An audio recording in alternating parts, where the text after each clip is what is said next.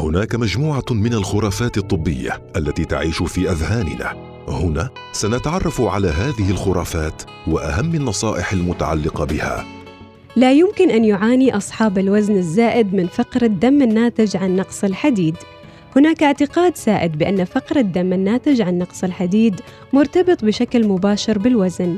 في خرافات طبية سنتعرف على خرافات مرتبطة بفقر الدم. خرافات طبية مع سميرة الفطيصية. يعاني الكثير من أزمة فقر الدم، ذلك الاضطراب الذي يحدث عند وجود مشاكل في إنتاج الهيموغلوبين في الجسم. لكن هناك العديد من الخرافات والشائعات المرتبطة بمشكلة فقر الدم ونقص الهيموغلوبين يتداولها البعض دون دراية بمدى صحتها. في الحقيقة أن فقر الدم المرتبط بنقص الحديد يعود إلى العديد من الأسباب وأهمها سوء التغذية الذي ممكن أن يعاني منه حتى أصحاب الوزن الزائد لذا يوصى بإجراء الفحوصات المخبرية بشكل دوري وتناول أغذية غنية بالحديد مثل الخضروات ذات الأوراق الداكنة كالسبانخ. ويمكن أن يكون فقر الدم ناجم عن نقص الحديد. فنقص الحديد هو السبب الأكثر شيوعًا لفقر الدم، لكن لا يعني ذلك أن نربط دومًا بين نقص الحديد وفقر الدم، نظرًا لوجود أسباب أخرى لا علاقة لها بنقص التغذية. خرافة أخرى تقول: إذا كنت نباتي فسوف تعاني من فقر الدم بسبب نقص الحديد، هذه أيضًا شائعة. فالأغذية النباتية مثل الخضروات الورقية والفواكه التي يتناولها النباتيون هي أيضًا مصادر غنية بالحديد.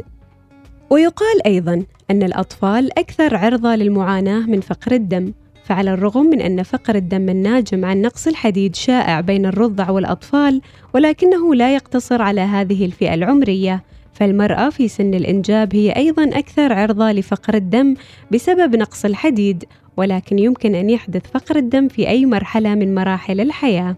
ويقال أيضًا: لا يمكنك إرضاع الطفل إذا كان لديك فقر دم، هذه أيضا خرافة فيمكنك إرضاع الطفل بأمان حتى لو كنت تعانين من فقر الدم ومتابعة طبيبك لاستخدام مكملات غذائية. ويقال أيضا لا يمكنك ممارسة الرياضة إذا كنت تعاني من فقر الدم.